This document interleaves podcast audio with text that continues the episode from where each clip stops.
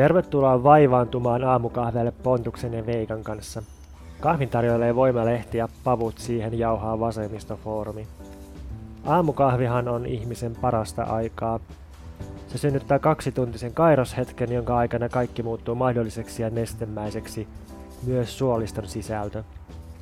Aamukahvi on vapauden tuuli, joi sitä töissä tai vapaalla.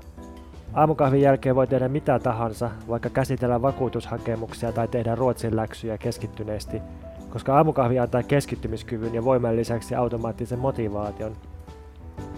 Kahvi on porvarillinen huume, virkamies, päihde. Kahvia juoneen silmät pyörii sieraimissa ja mieli haluaa soittaa jatsia huuliharpulla tornin katolla. Käytännössä kahvinen henkilö tekee kuitenkin töitä kiltisti paikoillaan. Historiassa ei olisi tapahtunut yhtään mitään ilman päihteitä.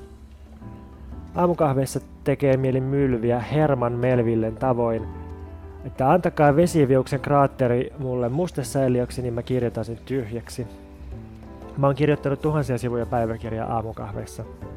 Aamukahvi tekee jokaisesta oman elämänsä pullistelevan valkoisen kirjailijan, joka osaa välittömästi eläytyä kaikkiin historiahahmoihin, etnisyyksiin, sukupuoliin ja luokka-asemiin. Jos haluaa kokeilla, millaiselta tuntuu olla etuoikeutettu, niin kannattaa juoda riittävä määrä aamukahvia. Aamukahvi antaa mielipiteen kaikesta. Kaiken voi laittaa järjestykseen aamukahvisuussa. Jos viini on pullotettua runoutta, niin aamukahvi on kuppiin kaadettu lakiluonnos. Aamukahvin jälkeen pituutta on tullut kehoon puoli metriä lisää ja tuntuu siltä, että voisi vyöryä pitkin maita ja vesiä. Tunti aamukahvin nielaisemisen jälkeen tekee mieli ottaa hyllystä jokainen filosofian klassikko ja lukea jokainen sivu tarkkojen muistinpanojen kanssa.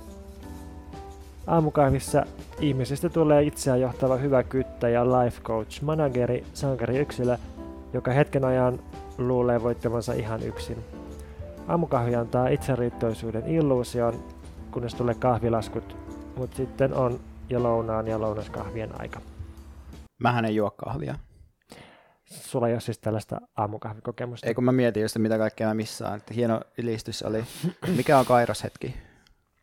Kairos on semmoinen historian kronologisen, lineaarisen, hierarkkisen kulun rikkova tämmöinen niin kuin, ää, Katkos. Katkos, joo, hyvä. Katkoshetki. Hyvä. Uuden avaamisen hetki. Aivan.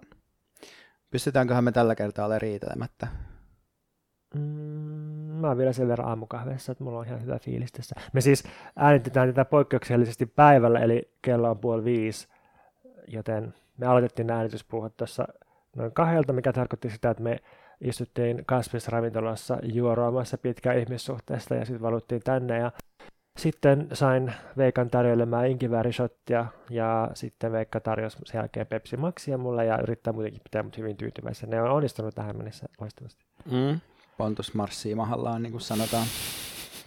Vaikka mähän siinä viimeksi flippasin ehkä enemmän, mutta miten miksasin koomiset musiikit mukaan, niin se kuulosti siltä, niin kuin me oltaisiin vaan tanssittu riidan ympärillä. Joo, se oli, oli jännä kokemus toi viime jakso, kun se oli, oli aika raskas se koko prosessi ja oli jotenkin meidän välille muillekin sellaista marraskuista jännitettä.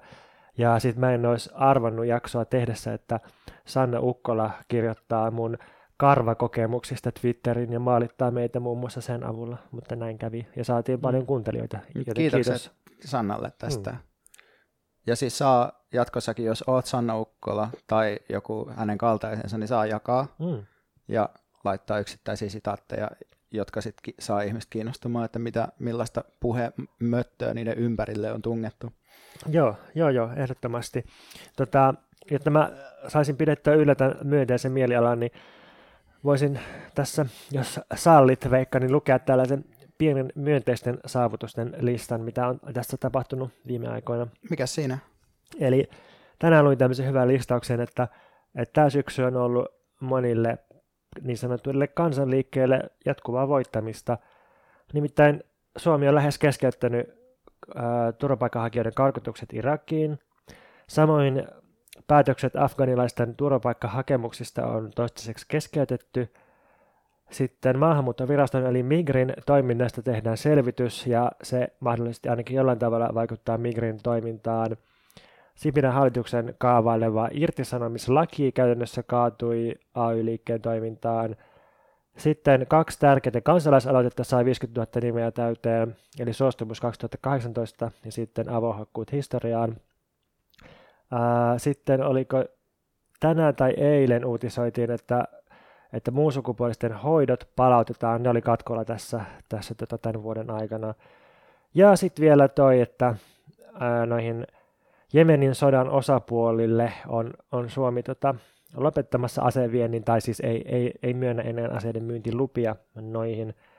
Ja sitten sit tietysti vielä, että tässä oli toi ää, Suomen historian varmaankin suurin ilmastomielenosoitus tai ympäristömielenosoitus, toi nyt on pakko mielenosoitus tässä syksyllä. Tämä oli siis Antti Rautiaisen kostama lista. Mukavaa kuplimista kansalaisyhteiskunnassa. Hmm. Positiivista pöhinää. Mulle tuli tuosta listasta mieleen se Charlie Sheen laulaa Winning biisin, että sitten sais, olisi voinut lukea noita silleen mm. Migri, winning, ja silleen, ja sitten da, winning, winning, tiedätkö sen biisin? Joo, joo, joo. Ja sun olisi pitänyt tehdä tämä säveltää tolleen, tai sovittaa. No, tiedät mitä tämän segmentin loppuun miksataan mukaan. Mikä sua Veikka vaivaa? Mua on alkanut viime aikoina vaivaamaan utopia-käsitteen viljeleminen joka paikassa. Ryöstöviljeleminen. Ryöstöviljely. Kuuluu, Monokulttuuri. Kuuluu historia roskakoriin. Ei vain edes. Mutta tämähän nyt on tietty niinku käsite, jota varmaan itsekin on niinku fiilistellyt aikoinaan, että, että joo, että utopioita tarvitaan, koska meidän pitää pystyä kuvittelemaan, miten asiat voisivat olla, että meillä on kuvittelukykyä nähdä asiat parempina. Mutta ja mä tunnistan tämän oman puheeni elementtinä ja vähän niin kuin sellaisena hirviönä, joka näyttää omat kasvot. Eli jos joku asia tuntuu tosi ärsyttävältä, niin, niin se usein liittyy siihen, että siinä näkee jossain vähän niin kuin perversissä muodossa itsensä. Hmm. Niin, niin mun mielestä meidän, tämä näyttää ehkä meidän vuoden takaisten tykittelypuheiden tietyn onttouden, koska just mekään ei välttämättä tarjottu mitään niin paljon sisältöä sille meidän yleiselle toiveelle siitä, että nyt uusia avauksia. Mutta utopia voi ajatella itse asian poissaoloa kompensoivana merkkinä, tai niin kuin Pontus on asiamuotoilu, siitä puhe, mistä puute. Erityisesti vasemmistokontekstissa tuntuu vallitsevan kaksi asiantilaa samanaikaisesti. Toisaalta on yleistä puhetta utopioiden merkityksestä, ja toisaalta itse utopioiden täydellistä puutetta. Et utopioihin viitataan asiana, jota kuvittelukyvytön progressiivinen liike tarvitsee, mutta kellä ei tunnu olevan hirveästi enempää konkreettista lisättävää aiheeseen, ei niin kuin omaa utopia tarjolla – ja näitä, silloin kun puhutaan utopioista, puhutaan ns-klassisista utopioista, jotka on jonkun tietyn murrosajan äh, suunnan näyttäjinä toimineet.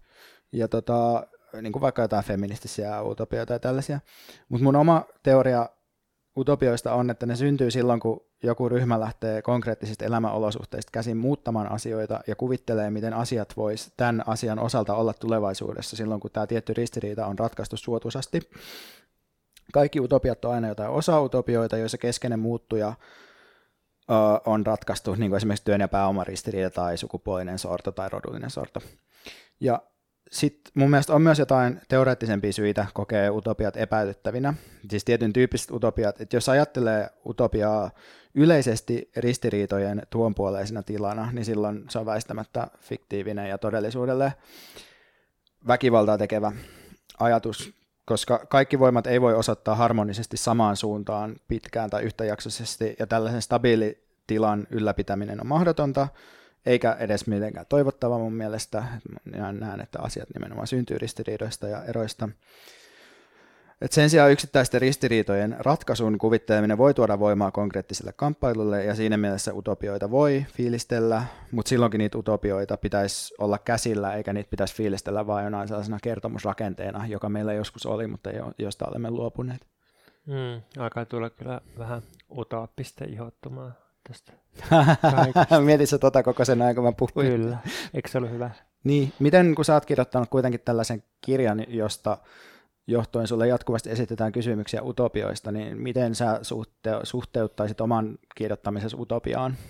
Niin mä olin vähän yllättynyt tästä, että kaikkialla tivataan utopiasta ja utopisen ajattelun tarpeellisuudesta, mutta sitten kun mä katsoin kirjan käsikirjoitusta sanahauta, niin on siellä nyt 20 utopia johdannaista sanaa jollain tavalla sitten, vaikka se usein myös kriittisesti, että kai, kai siitä sitten on tullut kirjoittaneeksi. Mutta tota, ehkä mä mieluummin puhuisin poliittisesta mielikuvituksesta tai, tai vaihtoehdoista. Se utopia-käsite on musta vähän semmoinen, että se toimii helposti tulppana. Ja aina kun mainitaan sana utopia, niin sitten se jotenkin ajattelu loppuu ja sitten mennään hirveän sovinnaisille raiteille ja puhutaan just tuosta metapuhetta, että haetaan, että tarvitaan utopioita ja sitten ei tehdä niitä utopioita. Et, et niin kuin, mieluummin niin kuin esitellä tai käydään niin kuin kiinni niihin, niihin tota vaihtoehtoihin sen sijaan, että, että puhutaan sitä, että, että vaihtoehtoja tarvisi. Mutta, mutta tosiaan toi, toi tota, eli kyllähän se, että, että, että ajatellaan jotain, jotain fantasiaa, jotain skifiä, jotain, mikä on leimattu usein utopistiseksi, niin kyllähän se voi motivoida ihmisiä silleen, silleen niin kuin miettimään, että mitä ne oikeasti haluaa, minkälaisessa ympäristössä ne haluaisi elää, ja sitten sit se voi niin saada tekemään tälle nykyiselle meningille jotain, niin siis tuossa mielessä totta kai kyllä mä näen, näen, että utopiat on siis sille ihan, tai voi olla käyttökelpoisia, kun tässä, tässä niin, kuin niin sanotulla postmodernilla ajalla, jostain en tiedä kasarilta alkaen, niin, niin oli pitkään sellainen trendi, että varsinkin jossain älykköpiireissä, niin niin, niin piti niin kuin, tosi pilkallisesti tuhahdella utopioille ja sanoa, että utopiat on niin kuin, väkivaltaa ja utopiat johtaa aina totalitarismia ja jotain tällaista, niin emme kyllä sellaisellekaan aika lämpene. Ja dystopioitahan meillä on vaikka millä mitalla, että ehkä meidän pitäisi fiilistellä niitä. Niin, fiilistellä. No musta ni, ni, kun niitä just fiilistellään, kaikki sarjat on, on täynnä sitä dystopiaa ja ni, niistä ei kyllä ole puutetta. Mutta niitä voisi fiilistellä musta enemmän niin poliittisesti, koska nehän osoittaa, nehän te- tekee ihan samaa työtä kuin Utopia, että ne osoittaa ristiriidan epäsuotuisen mm, ratkaisun, mm, jolla mm. se viedään niin kuin ääri, niin kuin toiseen ääripäähänsä. Joo, ja just silleen, että et siis, et siis siinähän ei ole mitään järkeä, että ajatellaan, että utopiat tai dystopiat on joku toinen aika, tai että, että ne ei sijaitse täällä. Et siis jos me täällä kehitetään dystopia, josta tulee suosittu, niin totta kai se kertoo meistä, eikä, eikä se ole mikään semmoinen, että tämä on ennustus. Tai että jos, jos nyt on vaikka tosi monta vuotta ollut suosittu kaikki zombisarjat, niin sehän kertoo just siitä, että meidän yhteiskunta ja politiikka on muuttunut zombimaiseksi, eikä siitä, että me pelätään, että, että kaikki suistuu johonkin kaaukseen. Et se, se on niin kuin aina se kertoo, sit, utopia kertoo sitä omasta nykyajasta jotain. Sitten toi, että historiallisestihan utopiat syntyy usein just sellaisissa kriisitilanteissa, että, että jos jostain tota, Ateenassa äh, sodittiin ja sitten siitä sen niin jälkimainingeista yhteiskunnallisesta muutoksesta syntyi Platonin valtio, jos sitä nyt joku haluaa ajatella utopiana, niin se, se syntyi vähän niin kuin nostalgisena menetettyjen etuoikeuksien haikailun osalta, ei, ei se niin kuin siihen, siihen tyhjennyt, mutta siinä oli sellaista, ja samoin uuden ajan alun monet utopiat, niin ne, nekin syntyy siitä niin kuin, niin kuin nupullaan olevasta kapitalismista ja sen, sen leviämisestä. Ja samoin siis tosiaan... Tarkoitatko mä... että Timo Hännikäisen ilman on eräänlainen utopia menetetyistä miesetuoikeuksista? Ja sitten se syntyy just silloin, kun yhteiskunta muuttuu. Mm. Niin, joo, niin, niin just, joo. Ja sitten Venäjän vallankumouksen aikaa, silloinhan syntyi valtavasti utopioita. Ja 1800-luvulla teollistamisen aikaa. Mutta nyt tietysti asiat muuttuu edelleen ja, ja tota, niin ehkä, ehkä me ollaan vaan kadotettu se, se tota, utopiat jotenkin lipeää sormien välistä. Mutta siis kyllä musta tuntuu, että et, et vaikka jos lukee jotain feminististä skifiä, niin kyllä niitä utopioita alkaa olla aika paljon taas, että pitäisi vaan niin kuin myyrätä niitä läpi ja listata ja niin kuin, että kyllä niitä alkaa olla. Se, se niin kuin, pari vuosikymmentä tässä oli sellaista vähän synkempää, kynnisempää aikaa, mutta nyt alkaa olla taas. Niin kyllä mä uskon, että utopia on aina siellä, missä on liikettä. Hmm. Niin kuin, että, että ei sitä kannata niin kuin havitella sen erillisenä asiana, vaan pitää ehkä vähän sama kuin siinä, että ei kannata niin kuin toivoa parlamentaarisia voittoja ilman, että on joku liike. Hmm. Niin samalla tavalla ehkä utopioissa. Mikä sua vaivaa, Pontus? Mua vaivaa tämmöinen sukupolvipuhe siitä, että... Tyypillistä milleniaalipaskaa. Nimenomaan, joo. Siis, tai milleniaalisessa jotenkin, tavallaan mä oon luovuttanut sen sanasuhteen ja on sillä, että se on on, on niin kuin ironisesti yrittänyt ottaa haltuun sitä. Esim. Eilen, eilen joku tarjosi mulle tota, hopeatoffea purkkaa. Oletko maistanut? En mä kyllä purkkaa ole, enkä kyllä halukkaan maistaa. Joo, mulle sit... purkka on puhtausrituaali, ylitolilla höystettynä. Siis hopeatoffea purkkaa sellaista just semmoista karkkipurkkaa, mutta et siinä on se juttu, että kun hopeatoffe ei ole vegaanista, niin hopeatoffe purkka on vegaanista. Kuulostaa sairaalta. Mutta se, on tosi hyvää, ja kun me tarjottiin sitä, niin sitten mä jotenkin ideoin siihen, että pitäisi kehittää elohopeatoffea purkkaa, Ja sitten mä sanoin, että milleniaalit varmasti sekoaisi tähän. Olisiko se vähän niin kuin ne Tidepodit, ne Niin, just joo, joo tämmöinen. Ja sitten se oli, se oli tämmöinen niin itsemurha milleniaalivitsi, mutta mutta niin tämä on mun tapa yrittää ottaa haltuun tätä milleniaalisukupolvikeskustelua. Mutta kyllä se, kyllä se aika paljon kyrsii toi, toi sukupolvipuhe. Miten, oot sä niin kokenut joskus, että sulla on joku, sä kuulut johonkin sukupolven tai, tai jotain tällaista? No mun mielestä sellaisessa triviaalissa mielessä voi tietenkin puhua sukupolvikokemuksista, että tiettyä ikäryhmää yhdistää jotkut asiat, jotka, ja yhteiset kokemukset ja yhteinen merkitysvarasto, joka, joka ei ole, ole niin saatavilla jollekin toiselle ikäryhmälle. Mm. Mutta toisaalta myös niin kuin jos ajattelee, että on paljon asioita, mitä mä taas en jaa niin kuin mun ikätovereiden kanssa, liittyy mm. esimerkiksi siihen, että ne on kasvanut eri niin kuin varallis, tai niillä on ollut erilainen varallisuus niiden perheissä, että sitten mun mielestä sukupolvi on niin kuin yksi tavallaan niin kuin satunnainen leikkaus, minkä sä voit tehdä väestöä monien muiden niin kuin leikkausten ohella, ja sitten sitä ehkä korostetaan sen takia, että se just ei liity sellaisiin niin kuin yhteiskunnallisen dynamiikan kesk- tai sellaisiin konfliktiasioihin. Mm, joo, ja just tämä on niin kuin, mulle se ongelma, ja silloin kun opiskelin sosiologiaa pitkänä sivuaineena, niin sillä oli muutama sellainen juttu, mikä aina toistui. Jotenkin niin kuin, toistui niin paljon, että siitä tuli jotenkin parodista itselle. Ää, joku rakenteen käsitteen hokeminen oli yksi. Toinen oli toi sukupolvi sitten. Että se oli oikein sellainen sosiologian lempikäsitteitä ja se yleensä on ymmärretty sosiologiassa just ton, ton kautta, mitä sä sanoit. Eli, eli Karl Mannheimilla oli tällainen ajatus 20-luvulla, että – että sukupolvi syntyy siitä, kun on väljästi samaan ikäisiä ihmisiä, joita yhdistää joku nuorena koettu avainkokemus. Ja se voi olla joku, joku suuri, suuri maaltamuutto tai, tai joku vanhan valtaus tai, tai joku, joku tällainen tai, tai lama tai, tai tällainen. Ja sitten, sitten mun synnyin vuonna 87 J.P. Roos, sosiologi, julkaisi tämmöisen Suomalainen elämä nimisen kirjan, joka, josta tuli sukupolvitutkimuksen klassikko Suomessa, ja siinä se just jaotteli tälleen, että, että Suomessa niin kuin klassisesti Suomen 1900-luvun historiassa on ollut, on ollut niin kuin sotaan, sotaa kautta pulaa sukupolvi, sitten sodan jälkeen jälleenrakennuspolvi, sitten suuren muuton, siis maalta muuton ja toisaalta myös Ruotsiin muuton tai siirtolaisuuden kokenut sukupolvi. Ja sitten vielä se sukupolvi, jota yhdisti lähiöissä kasvaminen. Niin onko tämä jotenkin niin, että tämä yhdistävä kokemus tulee siinä suunnilleen 2-30 iässä vai millä toi on ajateltu? Joo, mä muistin, että Mannheimilla se on 17-25 vuotta suurin piirtein, että sillä niin kuin myöhäisestä iästä niin kuin nuoren Siihen liittyy myös jotain tällaista niin kuin persoonallisuuden muotoutumisteoriaa, että, että jotkut keskeiset kokemukset niin, että ne vaikuttaa nuorempana vahvemmin niin. tietynlaiset kokemukset ja aivot on vielä mm. sille muotoutumistilassa. Niin, niin, niin, niin. Joo, aivan. Mähän olen siis tehnyt mun sosiologian, silloin kun olin sosiologian pääaineopiskelija, niin ensimmäisen esseen aiheesta juhannustanssit kirjasota Mannheimilaisena sukupolvikonfliktina. Mitkä oli sun tulokset tässä? Muistatko? Että oli kyse sukupolvikonfliktista. Tämä on vähän niin kuin sosiologian tulokset aina on sille, että tutkimuksen johtopäätelmät aina on silleen, että ihmiset tekee tutkittavaa asiaa, koska se on sosiaalisesti merkityksellinen. Niin, mulla se oli niin, että mä luin jotain kirjoja, joissa oli tavallaan otettu annettuna se sukupolvikonflikti, mm. ja sitten mä otin sen annettuna, ja sitten mä kuvailin sitä. Siitä se sitten lähti ja loppui siihen. Mutta, mutta olisi, olisipa lukenut silloin teidän 60-lukukirjan, niin olisi kyllä mennyt uusiksi koko asetelma. Mm, se olisi hyvin erilainen seminaarityö sitten.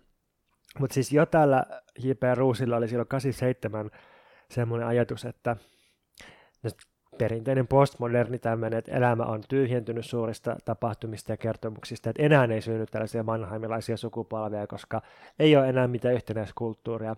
Mutta sitten on kirjan jälkeen tuli se Ysärin suuri lama, sitten tuli Nokian nousu, internet, kaikkia tällaisia, mistä sitten on kuitenkin alettu miettiä, että olisiko ne sittenkin olla sukupolvikokemuksia.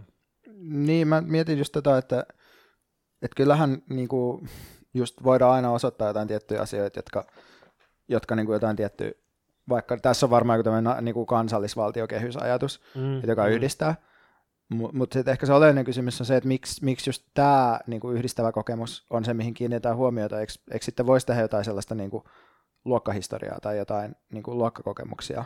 Niin just tämä, tämä on musta se yksi avainhomma tässä, että minkä takia sukupuoli koetaan niin tärkeäksi käsitteeksi? Miksi, se, miksi siitä puhutaan eikä luokasta?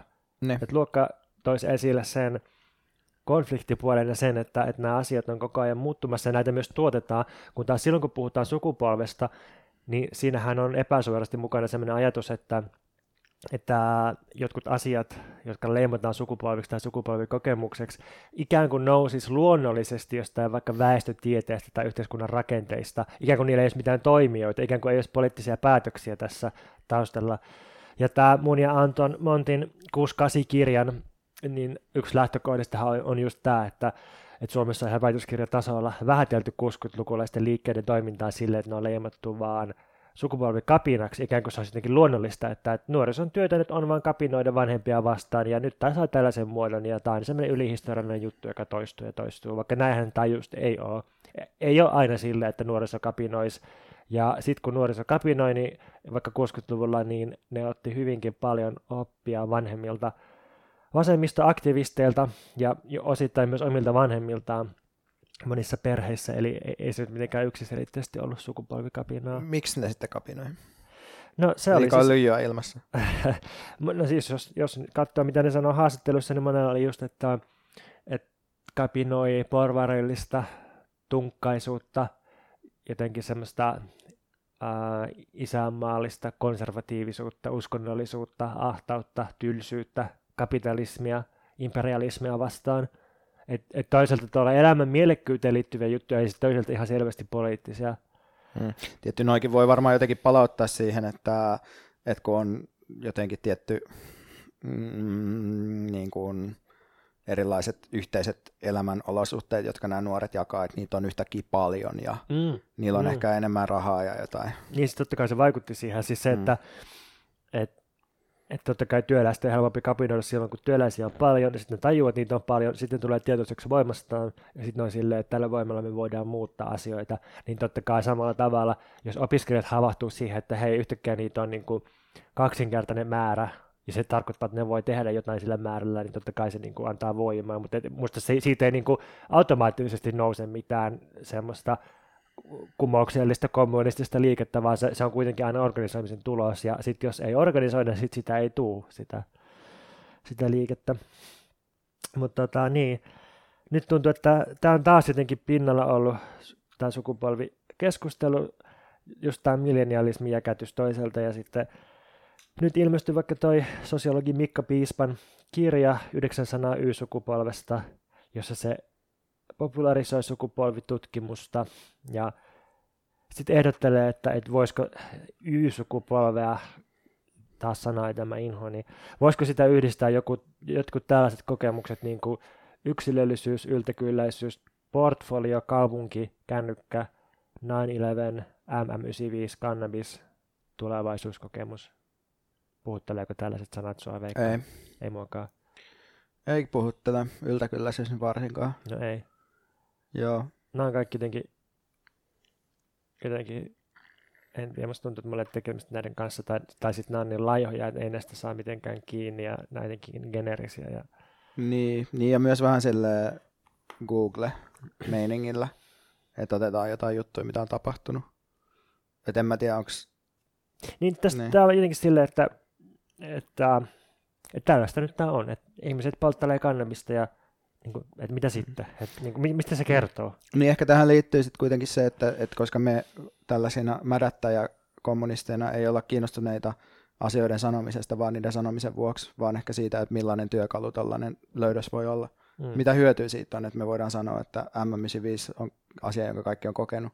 Mitä sillä niin kuin niin. tekee? No mä en Mikä se pointti sillä mitään. Ja sitten se, että jos puhutaan, että, että jotain sukupolvea yhdistää joku prekaarisuus tai, tai toimeentulo epävarmuus, niin sehän niin kuin eihän sillä pääse mihinkään sillä työkalulla, kun pitää katsoa, että miten se on tuotettu se epävarmuus, kuka siitä hyötyy, ja sitä paitsi ei se ole vain sukupolvijuttu, että mä tunnen kyllä yli 50 ihmisiä, joita todellakin koskee toimeentulon ja työn epävarmuus, että ei se ole vain 30 niin tai 20 sukupolvijuttu. Mä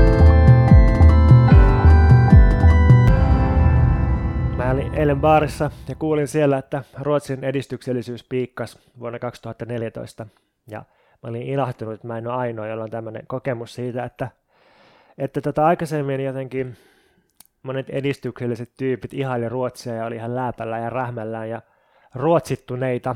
Oli sillä, että Ruotsissa asiat on kaikki paremmin, Suomessa huonommin. Meidän täytyy ottaa oppia Ruotsista. Niin nyt tuntuu, että on tapahtunut tämmöinen käännös, muunnos, siirtymä, hatkeama, ruptuuri. Kairos. Menikö oikein? Joo. Yes. Ehkä. Peak, öö... peak PK on se, mitä ne sanoo, eli peak poliittisesti correct on se, niin kuin, mikä on se huippukohta edistyksellisyydessä. Mikä on Hölderlinin tuotannossa se toi, tota, kesuura, eikö se ole se? Joo, sellainen käsite ainakin kesuura. on. Tapahtunut suuri kesuura suhtautumisessa Ruotsin edistyksellisyyteen. Mä voin melkein kuulla, kun se viimeinen kuulija painaa nappia, laittaa pois tämän ja lähtee tekemään jotain muuta. Eli nyt mä puhun pelkästään sulle. Ihanaa, viimeinkin. Mä oon odottanut Viimeinkin kahdestaan. Tämä on ollut meidän tavoitteena, päästä eroon kaikista kuulijasta.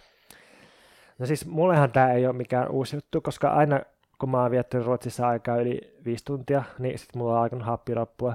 Muistan, että kun mä ekan kerran menin itsekseni Ruotsiin Tukholmaan 18-vuotiaana, niin jotenkin mä alkan heti ärsyttää se, että jotenkin kaikkea pehmennellään silleen falskisti ja jotenkin kaik, metrossa tulee heti kuulutukset, että varokaa sitä sentin rakoa siinä oven välissä ja jotenkin kaikkia hyssytellään ja va, vaimennetaan ja hyvännäköiset, hyvin voivan, huom, hyvin voivan, ei hyvännäköiset lenkkeilijät, hikinauhot päästään lenkkeelle siellä, siellä ja sitten Tukholman keskustassa ihmiset on niin geneerisen tyylikkäitä, mutta, mutta, mutta vain geneerisen tyylikkäitä kopioita toisistaan. Ja joku tämmöinen niin kuin, niin kuin matalan tason tai niin kuin syvätason ärsytys mulla on ollut Ruotsia vastaan. Matala-otsaisen tason ärsytys. Matala-otsaisen tason. Mutta toi on niinku Tukholma ärsytys, mikä no joo, joo, tää, tää on pitää huomioida joo, eri asia. Joo, joo, ja kyllä ihmiset aina sanoo, että Göteborg ja Malmö on mm. ne paikat. Siis kaikki ruotsalaisethan Tukholman ulkopuolella vihaa Tukholmaa. Se on myös hyvä muistaa. Mutta nyt sitten yksi heikko signaali on kanssa, että Hilla ja Inari podcastissa, niin uh, Hillahan on nyt muuttanut Ruotsiin hetkeksi, ja sit siinä jaksossa 42 puhui siitä, että Hei, nyt pitää dropata, että kävin tapaamassa Hillaa Ruotsissa, Aa. koska mä kirjoitin Hillalle viestin, että mm, olin pettynyt, että et maininnut, että näimme Ruotsissa. Toisaalta emme mekään sitä maininneet. Nyt minä mainitsen, moi Hilla. Okei, okay, mä, tota, mä oon kateellinen, että sä oot tavannut Kannattaa tavata, hän on mm. mahtava tyyppi. Inari on myös. Niin, että ne puhuu siitä, että Ruotsissa sosiaalisissa tilanteissa pyritään vähän niin kuin pakolla pitämään yllä sellaista pol- ää, positiivisuuden ilmapiiriä ja kivaa puhetta. Ne sanoo, että Ruotsista puuttuu kuolemankulttuuri, sellainen negatiivisuuden tila. Entäs Bergman? Niin, ne itse asiassa puhu siitäkin. Ja että se, se on ehkä ollut sellainen hahmo, joka on tuonut Ruotsiin sitä, mikä sieltä on puuttunut. Ja se on, se on ollut sillä ehkä vähän ulkopuolelta tuleva tai koettu vähän oudoksi ja ehkä myös toisilta otettu osaksi tai omaksi sen takia, että se on niin, niin, niin kuin ei-ruotsalainen. Mutta niin, niin tietenkin, kun alkaa miettiä tätä asiaa, niin kyllä niin kuin, että siellä on ollut tämmöinen, että ei mitään niin kuin, vahvaa olutta, vaan mellan ööliä kaikelle ja ja sitten sit ei mitään niin kuin työstä kieltäytymistä tai perustuloa, vaan, vaan niin kuin palkkatöitä ja täystyöllisyys. Ja ei siellä ei, ei vasemmista Ruotsissa puhu mistään perustulosta todellakaan, eikä voisi kuvitella, että Ruotsissa olisi joku työstä kieltäytyjä liitto, vaan siellä, siellä niin palkkatyötä ja demarityöllisyyttä, ne on ne asiat, millä mm. mennään. Mm. Ruotsissa täytyy myös huomioida, että siellä on huomattavasti vahvempi demariliike ja huomattavasti heikompi vasemmistoliike kuin Suomessa. Mm, totta, joo. Joo, ja jos mietitään tätä Ruotsin historiaa, mihin demarit kytkeytyy voimakkaasti, niin Tapio Tamminen on kirjoittanut hienon kirjan Kansankodin pimeämpi puoli siitä, että miten ruotsalaisen hyvinvointiajattelun sekä alulla että kululla mm, oli vahva yhteys semmoiseen kansakunnan puhtauden vaalimiseen ja, ja, ja sellaiseen niin kuin homogeenisuuteen, johon liittyy sitten voimakas väkivalta ja toiseuttaminen ja, ja tota, poikkeavien ihmisten steriloiminen. Ja sitten, jos hypätään taas nykyisyyteen, niin monethan vuosikausia fiilisteli tätä Ruotsin feminististä puoluetta, mutta nyt näyttää, että sekin on kadonnut puoluekartalta viime vaalien myötä. Niin, tätä on tietty vaikea analysoida, että mistä, mistä se niin johtuu. Nehän on myös niin kuin, uh, tavallaan niin kuin vasemmistoseparatisteja, tai ne on lähtenyt veke mm, mm. tuosta niin kuin Ruotsin Vänsterpartietista, joka on taas niin kuin näitä vanhoja niin kuin kommunisteja ja niin edelleen. Et, no, niin. Joo, no mutta tota, Sitten taas yksi signaali, mikä mulle on kertonut Ruotsin merennäisyydestä, oli tämä, että tässä aikaisemmin niin Ruotsissa oli anarkistiset kirjamessut ja sitten tällaisen Fugförbundet-ryhmän oli tarkoitus pitää sillä paneeli ja puhua seksityöstä ja siitä, että onko tämmöinen pohjoismainen ää, seksityön tai ainakin seksin ostamisen kriminalisoimisen malli, niin onko se niin kuin, kuinka paljon pahaa se tekee tai kuinka paljon se haittaa seksityöläisiä. Ja sitten anarkistit painosti tätä ryhmään sen verran ja tätä kirjamessuja, että et, et nämä niin seksityöaktivistit heitettiin sitten ulos sieltä. Ja siis tämä liittyy siihen, että Ruotsissa niin on tosi voimakas, niin voimakas yleiskanta prostituution kriminalisoimisen puolesta, että että, että siellä ei edes voi niin käyttää sanaa seksityö, koska se on, se on epäkorrektia, ja siis siellä puhutaan, puhutaan tota, siis anarkisti saattaa olla Ruotsissa sitä mieltä, että, että seksityö on, on vaan niin maksullista raiskaamista. Ja keskustelu on tosiaan tuolla työllä. Tietenkin ei, ei voida puhua siitä, että, että tota, mit, mitä niin kuin, mitä valtion toiminta tai lainsäädäntö vaikuttaa seksityöhön. Ja sitten sit, että edes anarkistien kirjamessuille niin ei, ei seksityöläisten paneeli mahdu. Ja mulle tämä on kyllä joku semmoinen pieni, pieni osoitus siitä, että miten niin kuin keskustelukulttuuri siellä toimii, miten jotkut jutut, jotka täällä on aika pitkällä, niin ei, ei sit siellä ole ollenkaan päässyt edes alkuunsa. Saako tähän nyt hypätä Saa. sitten kertomaan, että mullahan on ollut sellainen erittäin rakastava suhde Ruotsiin, ja mä oon ollut sellainen intohimoinen Tukholman kävijä ja kaikkea tällaista. Mutta sitten niinku, mut sit mä oon aina kokenut sitä tiettyä huonomuuden tunnetta Tukholmassa ollessani, ja sitten mä oon analysoinut sen syitä.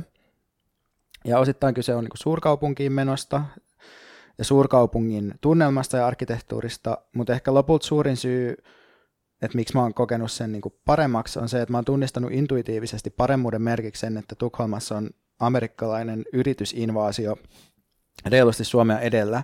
Eli mä oon ajatellut, että mitä enemmän amerikkalaisia brändejä, niin sen hienompi paikka. Ja mun mielestä tämä ehkä niin kuin kuvaa jotenkin sitä, että mikä Ruotsissa mun mielestä on tavallaan myös kiinnostavaa, mutta vähän karmivaa, että siellä vedetään yhteiskunnalliset kehityssuunnat jotenkin äärimmilleen. Se on mm, tavallaan mm. sellainen laboratorio. Et se on vähän muistuttaa, niin kuin, että minkä takia myös Yhdysvallat on kiinnostanut aina Euroopassa, on se, että siellä on jotenkin erilainen yhteiskunnallinen dynamiikka.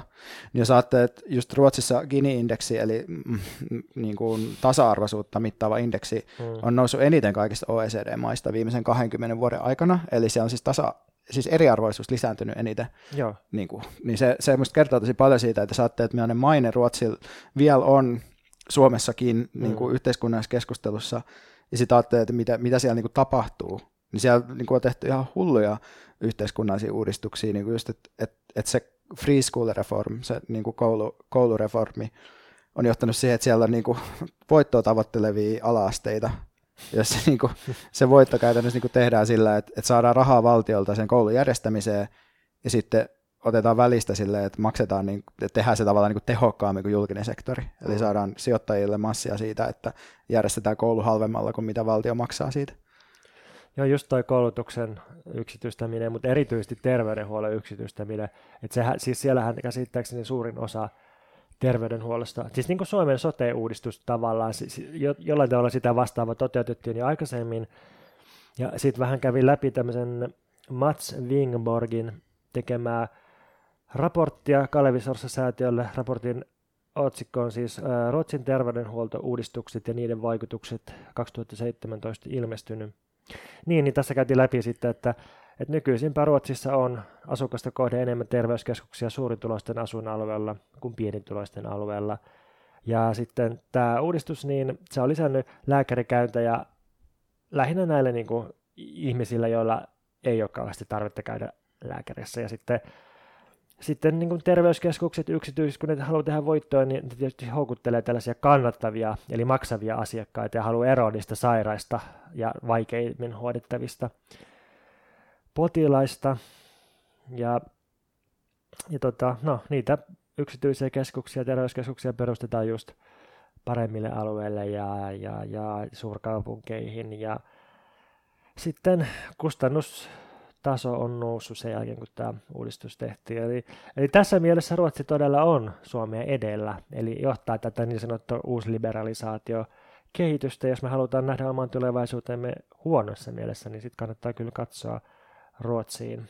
Nythän siellä on eletty viimeiset neljä vuotta vasemmistohallituksen kautta, tai keskustavasemmistohallituksen, jossa on istunut siis vihreät, äh, demarit, Uh, sitten mä en itse asiassa muista, muita siinä se on ollut, mutta siis sanotaan näin, että, että jos ajattelet, että Suomessa olisi niin kuin hallitus, jossa on vihreät ja demarit, hmm. niin sitten siltä ehkä, niin kuin, no en mä tiedä, ehkä siltä odottaisi jotain vähän niin kuin samantyyppistä, mutta Ruotsi on kyllä todella maa, missä, missä niin kuin oikeisto on, on jyllännyt ja myllännyt, ja sitten ehkä, ehkä voi ajatella myös niin, että ne on niin kuin tartuttanut politiikkansa sitten myös niin kuin muille, että, että jotenkin siellä olisi tehty siinä maahanmuut, maahanmuuton suhteen jotenkin sellaisia tosi isoja niin kuin liikkeitä yhden hallituskauden aikana, että, että äärioikeiston painostuksesta on niin kuin demarit muuttanut aika radikaalisti ja vihreät tietysti niin kuin maahanmuuttopolitiikkaa. Mutta siis se, mitä nyt niin kuin, niin kuin vielä ehkä Ruotsista pitää kuitenkin sanoa, on se, että mun mielestä kun sä sanoit, että tavallaan tietyt keskustelut, niin kuin joku seksityökeskustelu on siellä tosi lapsenkengissä, niin mun mielestä taas sitten niin kuin keskustelu liittyen uh, ylipäätään niin kuin intersektionaalisuuteen ja feminismi on mun mielestä siellä monella tavalla tosi paljon edellä Suomea. Mm, mm, mm. Et tuntuu, että siellä on niin kuin, ehkä jos puhutaan, että on ollut joku sellainen poliittisen korrektiuden niin kuin huippuhetki, mm. uh, niin sitten mun mielestä myös niin kuin osa siitä kritiikistä, mitä siihen liittyy, on nimenomaan sellaista kritiikkiä, joka tarkastelee sellaista niin kuin liberaalia identiteettipolitiikkaa ja kritisoi sitä. Ja niin kuin sieltä mun mielestä tulee tosi paljon parempia analyysejä liittyen just sellaiseen, niin kuin, että miten, miten pitäisi niin kuin jotenkin uh, kommunistisesti tehdä jotain luokkaa, tai jotain luokka-analyysiä ja sukupuolianalyysiä ja tällaista.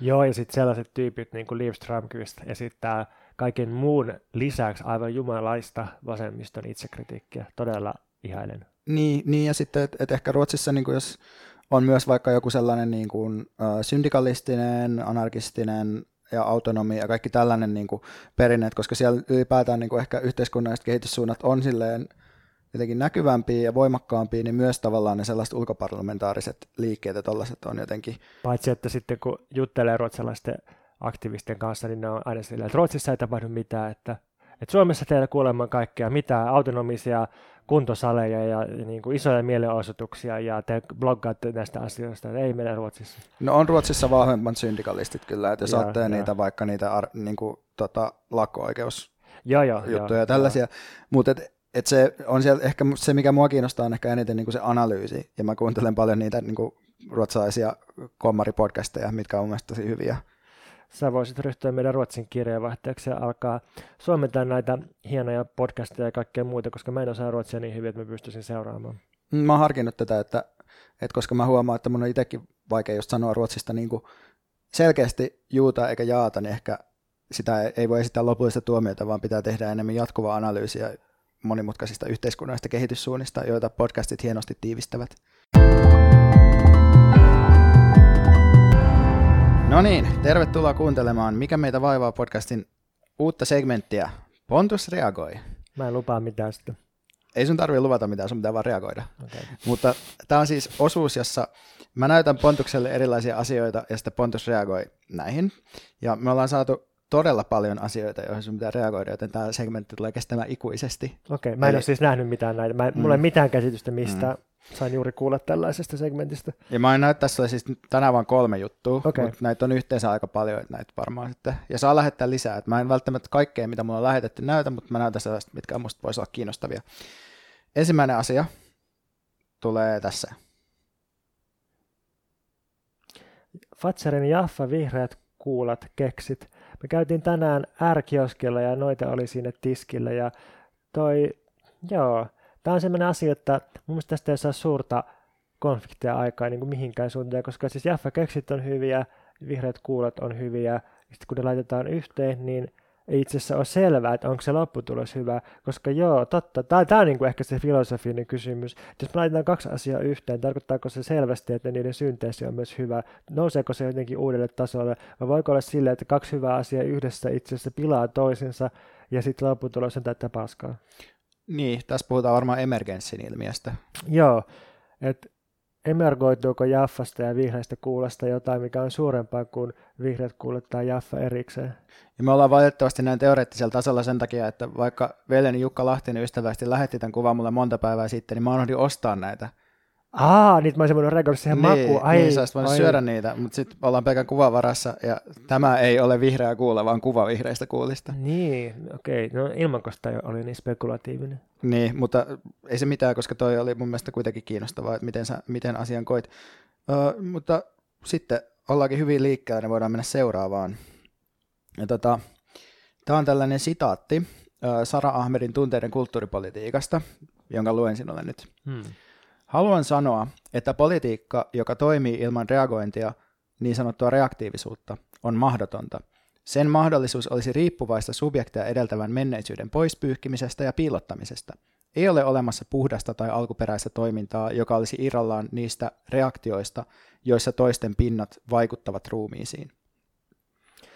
Musta toi on totta, mutta se on vähän triviaalisti totta silleen, sellaisella tavalla, että sillä ei oikein merkitystä tai se tuntuu siltä, että, että toi on väite jotain semmoista olkinukkeja vastaan, koska kuka mukaan missään ikinä väittänyt, että joku puhdas aloittaminen ilman reagointia olosuhteisiin olisi mahdollista.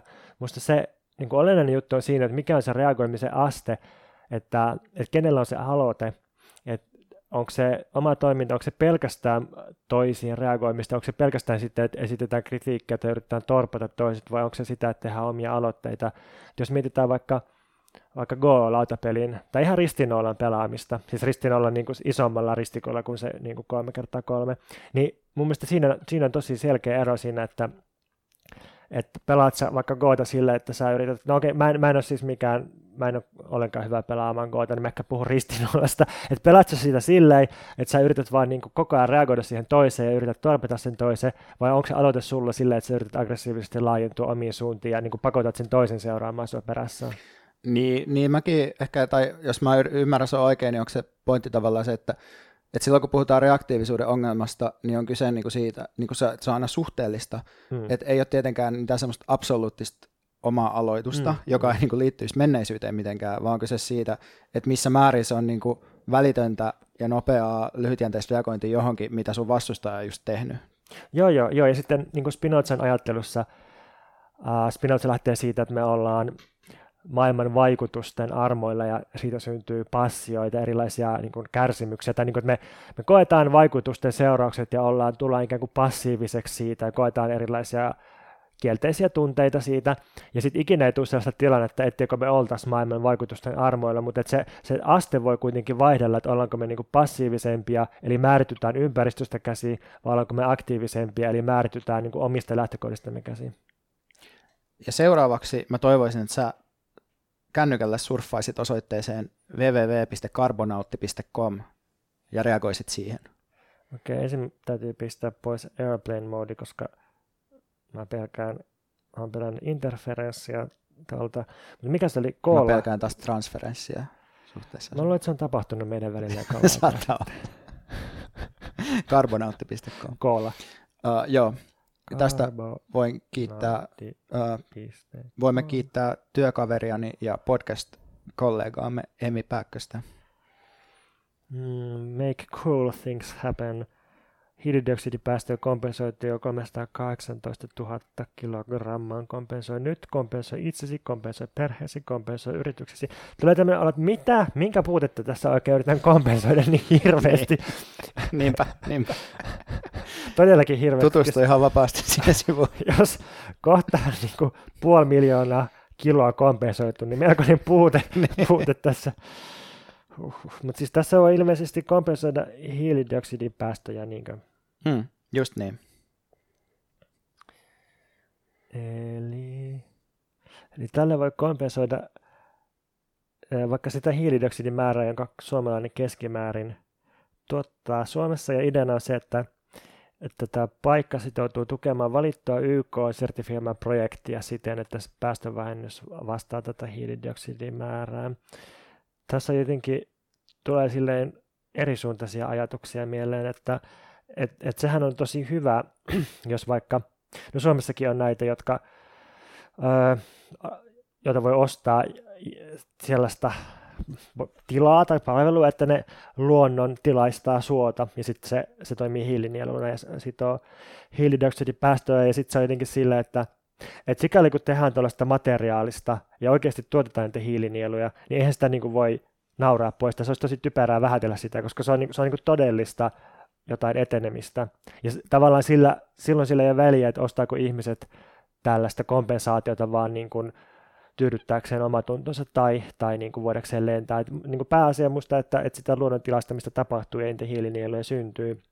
Mutta tietysti, tietysti kysymys on siitä, että, että mihin asti tämmöinen riittää. Siis ei sillä, että pitäisi arvostella tai, tai vähätellä tätä, mutta että niin kuin, onko se, se että me päästään tähän asteelle ja sitten me ei päästä siihen, että me saataisiin jotenkin niin kuin velvoittavia juttuja valtioita määrittämään tai, tai jotain ylikansallisia muodostelmia määrittämään, että nyt niin kuin on, on pakko, pakko niin kuin luonnontilaista ja pakko tehdä niitä hiilinieluja ja pakko lopettaa hakkuut.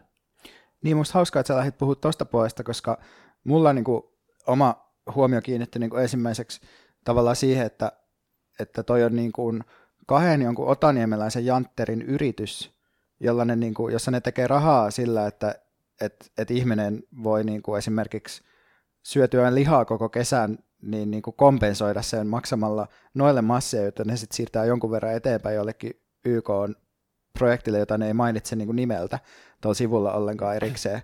Tai siis silleen mun mielestä on tosi kiinnostavaa, että, mm. että niin kuin alkaa syntyä tuommoista niin startup-liiketoimintaa mm. tuon offset-ajatuksen ympärille, joka siis lähtökohtaisesti on kusetusta. Tai siis silleen, että ei mitään kompensointia ole olemassa tietenkään. Mitä tarkoitat tuolla, että kompensointia ei ole olemassa? Siis se, että, tai siis on, siis okei, on ehkä sille, että ehkä sitä on niin kuin siinä mielessä olemassa, että jos voidaan tosi spesifisti niin kuin osoittaa, että sä suoraan niin kuin, syn, niin kuin just saat vaikka jotain, niin kuin, että jotain hiilinielumetsää niin kuin aivan varmasti syntyy sen myötä, että sä teet jotain asioita, mm. niin silloin voidaan osoittaa, mutta sellaista kompensointia ei ole olemassa, että sä syöt niinku vitusti lihaa ja sitten saat rahaa mm, jollekin YK-hankkeelle, mm. että tavallaan, että sit sä niinku teet vaan niinku lisää ja lisää, tai silleen, että se, että on niinku kaksi plussaa, ei tarkoita sitä, että maailmassa niinku vähenisi sun päästöt jonnekin. Et kun tuossa ei just puhuta niinku hiilinieluista tai mistään sellaista, vaan toi on niinku tosi epämääräistä. Niin, että niinku, se antaa vaan rahaa myös... jollekin projektille ja sitten, mm. sitten on silleen, että luotamme mm. YK ja okei. Okay. Niin, siis on siis, tuommoista sössötystä niin, mun mielestä. Siis ongelma tässä on tosiaan se, että koska mä en tiedä tosta, niin mä en voi reagoida tuohon spesifisti ah, tuohon karbonauttiin, joten niin. se on niin kuin sitä, että mä mietin tätä yleisellä Joo, ei kun se on musta kiinnostavaa just se, tai niin kuin toi on musta niin kuin hyvä kulma, ei se musta välttämättä, siis on nimenomaan se yrityksen niin kuin haukkuminen niin. ei ole välttämättä niin kiinnostavaa, joo, joo, tai joo. se on musta, on sekin tietty hauskaa, silleen, että haistakaa vittu, mutta sitten on tässä niin kuin muitakin tasoja. Joo, mutta siis tämä jotenkin silleen, että, että on niin kuin kaksi tasoa, siis silleen jotenkin, et, et onhan se, niin kuin, kyllähän se jollain tavalla vaikuttaa, että yksilöt vaikka ostaa yksityishenkilöinä metsää tai suota tai lahjoittaa johonkin YK projekteihin, ehkä mä en tiedä mitään näistä YK-projekteista, mutta oletetaan... En, en mä usko, en noikaan tietää. Niin, oletetaan nyt, että ne tekee jotain järkevää, niin, niin onhan, eihän se niin kuin turhaa ole, mutta kun se on niin naurettavan pienen, pienen, pienen mittakaavan juttu verrattuna siihen, mitä suuryritykset tai valtiot tai, tai niin kuin valtioiden yhteenliittymät tai ylikansalliset lafkat tekee. Niin.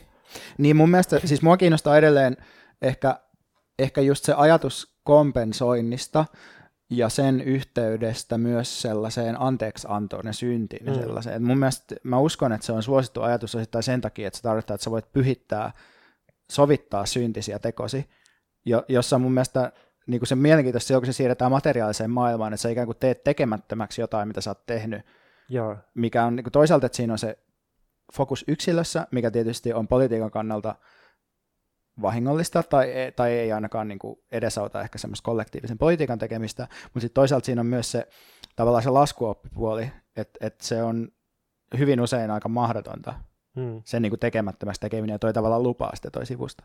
Joo, ehkä tästä koko ongelmasta pääsisi eroon sillä, että et ei niin kuin lähtökohtaisestikaan ottaa sitä synnin tai syyllisyyden juttua ja sitten sit ei olisi mitään hyvitettävää. Jos et sä tee syntejä, niin sä et voi hyvittää sun syntejä myöskään. Ja mä siis ajatellut, että jos mulla olisi paljon rahaa, niin mä kyllä ostaisin jotain luonnontilasta metsää ja jättäisin se silleen, tai, tai kyllä mä voisin niin kuin, sijoittaa johonkin semmoiseen hankkeeseen, että luonnon tilastetaan suota, jotta se toimii hiilinieluna, mutta mä en ajattelisi, että se hyvittää mitään, tai jotenkin, että, että se olisi vain niin sitä, että parannetaan jotain asiaa jossakin, mutta ei se niin kuin ei se hyvitä mitään tai ei se ratkaise mitään, mutta, mutta voisin mä silti tehdä sitä. Niin, mun mielestä se on ehkä ihan hyvä näkökulma myös just toi, että sä et mieti, mitä just sä oot tehnyt ja mitä just sun pitää kompensoida, koska ei me kuitenkaan niin kuin kauhean yksilöllisiä olla meidän missään tekemisissä, tai että, että me toimitaan tosi ennakoitavasti niin kuin kuluttajina kuitenkin, niin, niin minkä takia meidän jokaisen pitäisi miettiä just, mitä just minä olen tehnyt. Niin, tämä on jotenkin jännä, että, että, että sen sijaan, että ihmiset muodostaisivat suhteita toisiinsa ja muuttaisi yhdessä asioita, niin nyt se valitseva puheen parsi on, että jokaisen pitää muodostaa itse tutkiskeleva suhde itsensä ja muuttaa itse niitä asioita itsensä kohdalla. Hmm. Mutta karbonaatille onnea matkaa ja toivottavasti teette paljon massia. Toivottavasti ette ole tässä kusetus. Hyvä. Ei voi tulla libel tästä. Mutta musta tämä on ihan loistava osio ja niin heti tilanne sähköistyy ja keskustelu kiivastuu ja mukava reagoida asioihin, joita ei miettinyt. Ehkä reaktiivisuus siitäkin on hyvästä. Joo, lisää reaktiivisuutta. Vähemmän utopioita. Jep.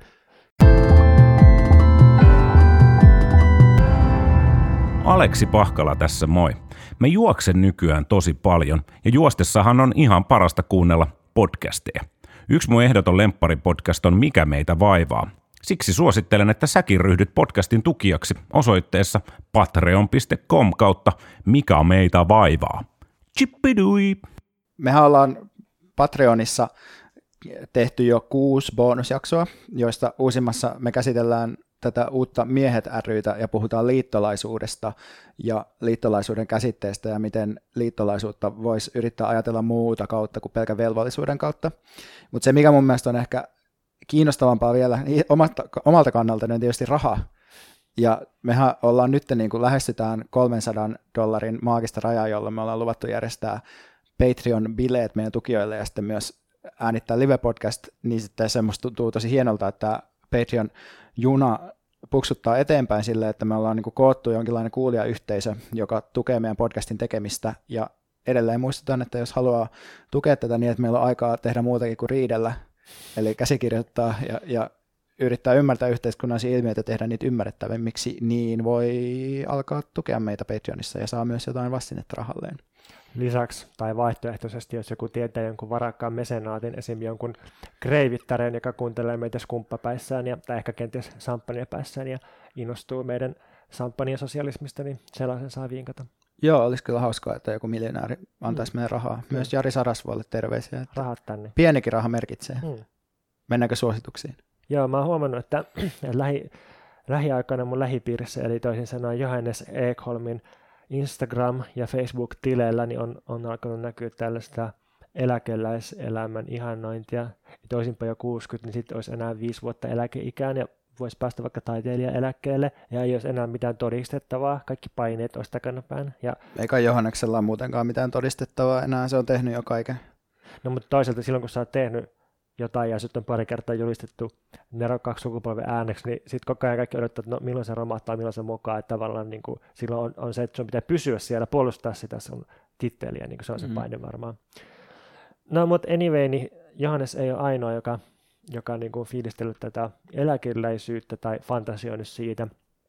Et mä, mä oon myös niin kuin miettinyt, että, että sen sijaan, että lähtee, lähtee lomalle, niin voisi lähteä sille väliaikaiseläkkeelle tai niin kuin mikroeläkkeelle, ja esimerkiksi viime perjantaina, kun me oltiin ensin Redissä syömässä sun ja Tinjan kanssa, jos me mentiin kahdestaan, mikä sokerileipomo, sokerileipuri, niin, joku tällainen niin, niin. kahvila. Niin. En mä tiedä, oliko se sen nimi, mutta siellä luki sokerileipuri jossain. Niin, joo. Me mentiin sinne ja, ja sitten saatit ihan jättimäisen viinerin. Mä, se oli niin isot viinerit, mä en tiennyt, mitä se mahtuu suhun, mutta anyway, se mahtui jotenkin ne pitää, ne pitää palotella suussa. Niin mä mietin, että siihen liittyy varmaan joku tämmöinen olomuodon muuttaminen, pilkkominen. Ja sitten sit me join siellä espressoa, ja sitten me jotenkin tosi pitkään eläkeläisten seassa siellä istuskeltiin ja puhuttiin kaikkea, ja sitten tuli olo, että tämä on niin tosi hyvää eläkeläiselämää, että, että perjantai-iltapäivä kauppakeskuksessa sokerileipomossa kahvilla ja munkilla ja sitten vaan juorua kaikesta. Eiköhän tähän voisi jatkaa perään heti, koska mulla ei ollut mitään suosituksia tai niin luulin, mutta kyllä on yksi. Ready. Mm, se, on, se on tosi kiva paikka, koska siellä ei yhtään asiakkaita. Siellä saa olla rauhassa ja se on tosi epäpaikkamainen, koska se on ihan uusi, kaikki pinnat kiiltää. Mutta sitten siellä on sellaisia, se äänimaisemaltaan se on tosi hiljainen ja sellainen liikkumaton. Sinne kun menee kirjoittamaan, niin tuntuu, että pääsee sellaisen taskuun kaiken ulkopuolella. Joo, siinä on pieni sellainen oppimiskynnys, että se, se ei ole mikään niin kuin instant-kauppakeskus, mutta musta siitä pitää tehdä omaanlaisensa sille hengailemalla siellä ottamalla tilaa haltuun, ja se on hyvin helppoa, koska siellä ei ole kauheasti ihmisiä tungeksimassa tiellä. Ja niin, ehkä, ehkä Redi, kun nyt on puhuttu siitä, että siellä yritykset menee konkkaan ja väki vähenee, niin ehkä se on ensi vuonna puolityhjillään ja parin vuoden päästä se on jo vallattu autonomiseksi sosiaalikeskukseksi. Ja jos näin käy, niin mä haluan nyt jo olla valitsemassa mun tulevaa huonetta sieltä. Sun tulevaa liikehuoneistoa. Niin. Mulla on vielä yksi, yksi suositus. Oletko Veikka lukenut paljon kohuttua ja kehuttua bestselleriä, kirjailijaa Yuval Noah Hararia? En ole kuule yhtään lukenut. Ehkä kuunnellut. En ole millään muotoa tutustunut häneen. Et ole katsonut elokuvia. En edes sitä. Tämähän on semmoinen, siis tämä oli se israelilais, tai siis israelilainen historioitsija, joka nousi maailmanmaineeseen ja jotenkin semmoiseksi muotifilosofiksi. Ehkä sitä voi sanoa filosofiksi, koska se käsittelee sen kirjoissa aika lailla filosofisia kysymyksiä ihmisyydestä ja vapaasta tahdosta ja tulevaisuudesta ja niin edelleen. Niin, niin se jotenkin ihan käsittämättömästi myynyt noin sen kolme kirjaa. Sapiens, Homo Deus ja sitten tämä mikä 21 oppituntia tälle vuosisadalle joku sellainen tai uusin. Ja sitten sit, kun se on sellainen, että niin kaikki hehkuttaa kaikkialla sitä, niin totta kai sitten tulee sellainen olo, että, että näin suosittu tyyppi ei voi olla hyvä, että tässä täytyy olla jotain huijausta tai että täytyy olla joku, joku niin kuin konsulttihenkinen kusetus tai tälle. Siis tämä on kyllä se syy, miksi mä en ole siihen niin. tutustunut. Niin. Siis mä en ajatellut, että se on konsulttihenkinen kusetus. Mä ajatellut, että, että se ottaa jonkun sellaisen vähän vanhentuneen historian paradigma ja sitten se vaan niin kuin veistelee sillä eteenpäin.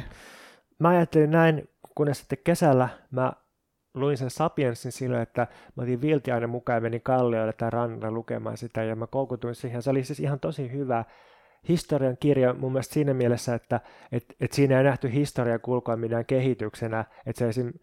pitää maanviljelyn siirtymistä niin kuin vähän hölmönä tai niin kuin virheellisenä tai ongelmallisena siirtona, johon liittyy se, että, että ihminen ei niinkään kesyttänyt kasvilajeja, vaan tietyt kasvilajit niin kuin peruna kesytti ihmisen omaksi niin kuin, äh, lajikseen, tai että just nämä kaikki viljat, niin nehän niin kuin pysty kukoistamaan ihmisen avulla, ja ihminen ei niin kuin välttämättä ollut se tietoinen subjekti, vaan, vaan nämä niin kuin tietyt eläimet ja, ja kasvit oli, oli siinä sitten, ja sitten se käsittelee sitä hirveätä tuhoa, mitä ihminen ja kapitalismi on tehnyt, ja jotenkin, että siinä, siinä on vähän tämmöinen niin kuin lajisortoa, tai itse asiassa aika paljonkin lajisortoa, kyseenalaistava näkemys ja myös liberalismia kyseenalaistava näkemys. Ja mä olin siis tosi yllättynyt, että, että tähän tuntuu tosi tuoreelta, että joku, joku tyyppi nousee valtavirtaan tällaisella kamalla. Kuulostaa kyllä hyvältä. Sitten siinä Homo Deus-kirjassa se käsittelee sitä, että miten, miten tota ihmisyys muuttuu, kun, kun varakas yläluokka alkaa tehdä itsestään kyborgeja ja, ja niin kuin jumalia, ei, ei jumalia kristillisessä mielessä, mutta vanhojen kreikkalaisten jumalien mielessä, että ne on, ne on niin kuin ihmisten seassa ja ne on tavallaan inhimillisiä, mutta sitten niillä on kuitenkin enemmän voimia ja ne on nopeampia ja niin edelleen. Eli siinä tulee tämmöinen jotenkin kyborginen luokkataistelu, ja sekin oli musta ihan freesiä. Mä voin kuvitella sut kyllä fiilistelemässä kyborgista luokkataistelua ja miettimässä, että millainen alus sinulla olisi. Valitettavasti tämä vaan tapahtuu nyt jo, ja meidän ainoat alukset on tämä podcast. niin, tai just tätä, että, että kaikki tota, utopiat ja kyborgiluokkasodan ajatukset kertoo just tästä ajasta. Sitten toisen kolmas kirja, joka on tänä vuonna julkaistu, niin siinä se taas käsittelee liberalismin romahdusta sellaisella tavalla, mitä itse asiassa niin kuin sä ja mä ollaan myös, myös käsitelty tällä just, että jos mietitään vuotta 38, 1938, ihmisillä oli kolme maailmanlaajuista poliittista suuntausta, joista ne pysty valitsemaan fasismi, liberalismi, kommunismi. Vuonna 68 oli enää jäljellä liberalismi ja kommunismi ja nyt on jäljellä, tai oikeastaan sanotaan, että 20 vuotta sitten jäljellä oli pelkkä liberalismi, kun kommunismi oli pois. Ja nyt meillä ei ole sitä liberalismia. Meillä ei niin mitään nyt. Se liberaali tarina... On fasismi. Mutta onko sekään, että silläkään ei tunnu oikein olevan. Jos miettii natseja, niin niillä oli semmoinen aika glorioisi, että tuhatvuotinen valtakunta ja mitä kaikkea. Niin kuin nyt nykyään natsit, niin ne on jotenkin sellaisia, että että niin kuin vetäydytään omaan nurkkaan ja tehdään semmoinen nurkkapatriottinen valtio, ja sitten heitetään muut ulos. Ja se, on niin kuin, se on hirveän rajoittunut verrattuna natsien tämmöiseen ekspansiiviseen Niin, ei ole, niin ei ole sitä ekspansiivisuutta, että niin, ei uskalleta niin. tykitellä enää samalla tavalla kuin Hitler. Jep. Mutta et, et jotenkin se käsittelee tota, että et miten niin kuin, nyt kaikki puhuu siitä, että maailmanloppu sitä ja tätä, niin Tämä, kaikki nämä maailmanloppu apokalypsipuheet, niin nämä ovat vain niin kuin liberaalisti ajattelevien ihmisten hämmennystä siitä, että liberalismi on romahtamassa. Niin justiin. Hmm. Eli kerrankin hyvä muotifilosofi, Yuval Noah Harari. Joo, onko sillä jotain omaa politiikkaa sitten? Mitä se niin kuin haluaa? No se on puhunut myönteisesti perustulosta ja siitä, että siis se pitää ihan selvänä sitä, että, että työtä ei tule riittämään jatkossa kaikille, tai ainakaan ei ole mielekästä, että kaikki tekee työtä samalla lailla jatkossa. Ja sitten se on miettinyt, että, että mistä se elämän mielekkyys sitten tulee, ja sitten se on ehdottanut ratkaisuksi videopelejä, ja sitä, että siis käyttää jotain superortodoksi juutalaisia esimerkkinä. Mä olin just sanomassa, että toi kuulostaa ihan sulta. Mä niin melkein kuvittelen sen tyypin, Joo. että se on jossain, istuu siellä jossain niin kuin Tel Avivissa, Joo. samanlaiset silmälasit, ja sillä on joku paikallinen veikka siellä, hmm. jonka kanssa se juttelee. Hmm, ehkä. Mutta tosiaan, että, se, ää, että Israelissa ilmeisesti kaikkein tyytyväisimpiä väestöryhmiä on tämmöinen ortodoksi juutalaisten miesten joukko, joka nimenomaan ei tee töitä, että niillä on kielletty kaikki työnteko, että ne vaan niin kuin fiilistelee jotain pyhiä kirjoituksia ja hengailee ympärinsä, ja niin kuin, niillä ei todellakaan mitään ongelmaa siinä, että ne ei tee töitä, vaan päinvastoin niiden elämä on mielekkäämpää kuin niiden, jotka tekee töitä, joten ehkä se ei ole mikään ongelma, että, että tota, jatkossa töitä ei ole kaikille. Rahoitus pitää vain kunhan, kunhan papista pärjää, niin ei mitään ongelmaa. Tämä on taas tämmöinen valkoisten miesten fantasia. Mehän yritetään tällä podcastilla vaan päästä nykyaikaisen papiston joukkoon.